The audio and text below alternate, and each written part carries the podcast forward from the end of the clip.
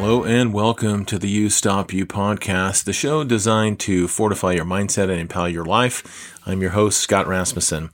In today's episode, we'll talk about what NASA can teach you about creation. That's all next. So here we go. You know, this is a really cool story and it kind of hit the airwaves this week. NASA did a mission. It started about seven years ago.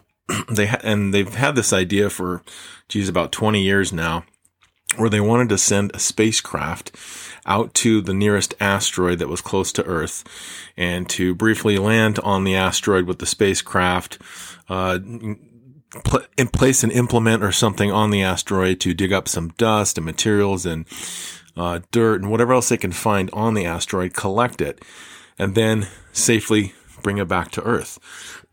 well, this this sounds like maybe an easy thing to do, but this again took seven years to complete, which uh, totaled about four billion miles in travel.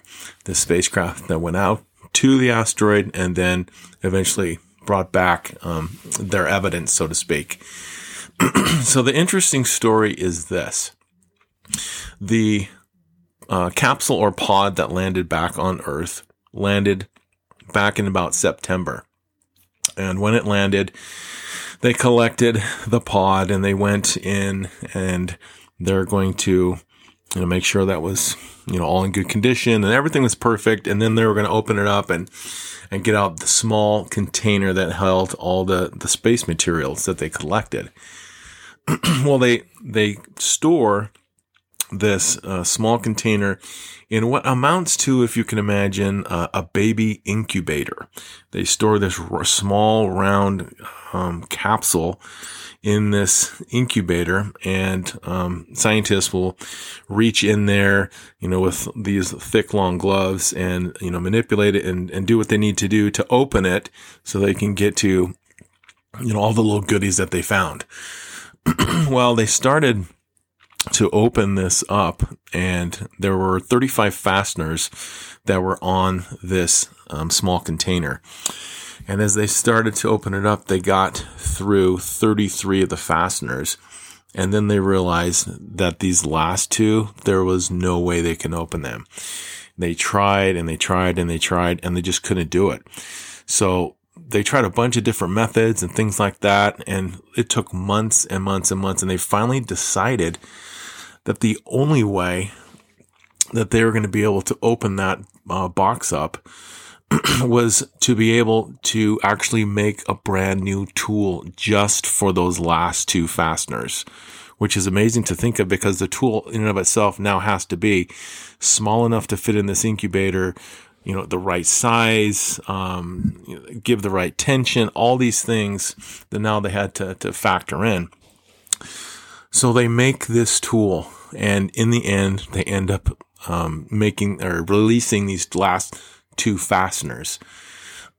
and it's a great story because it's something that they they didn't even think that that was even possible that they would have they would have to do that.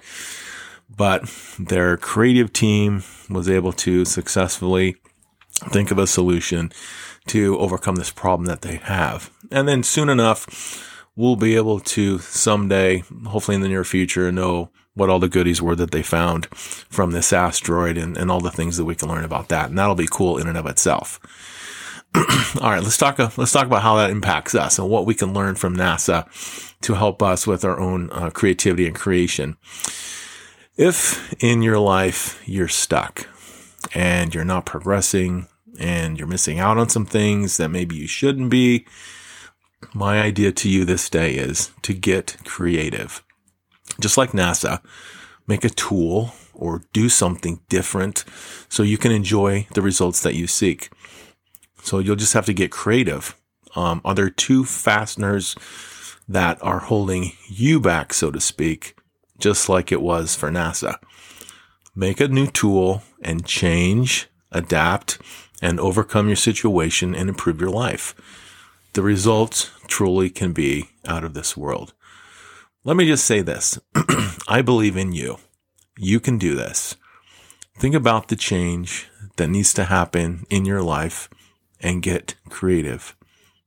So until next week, be unstoppable.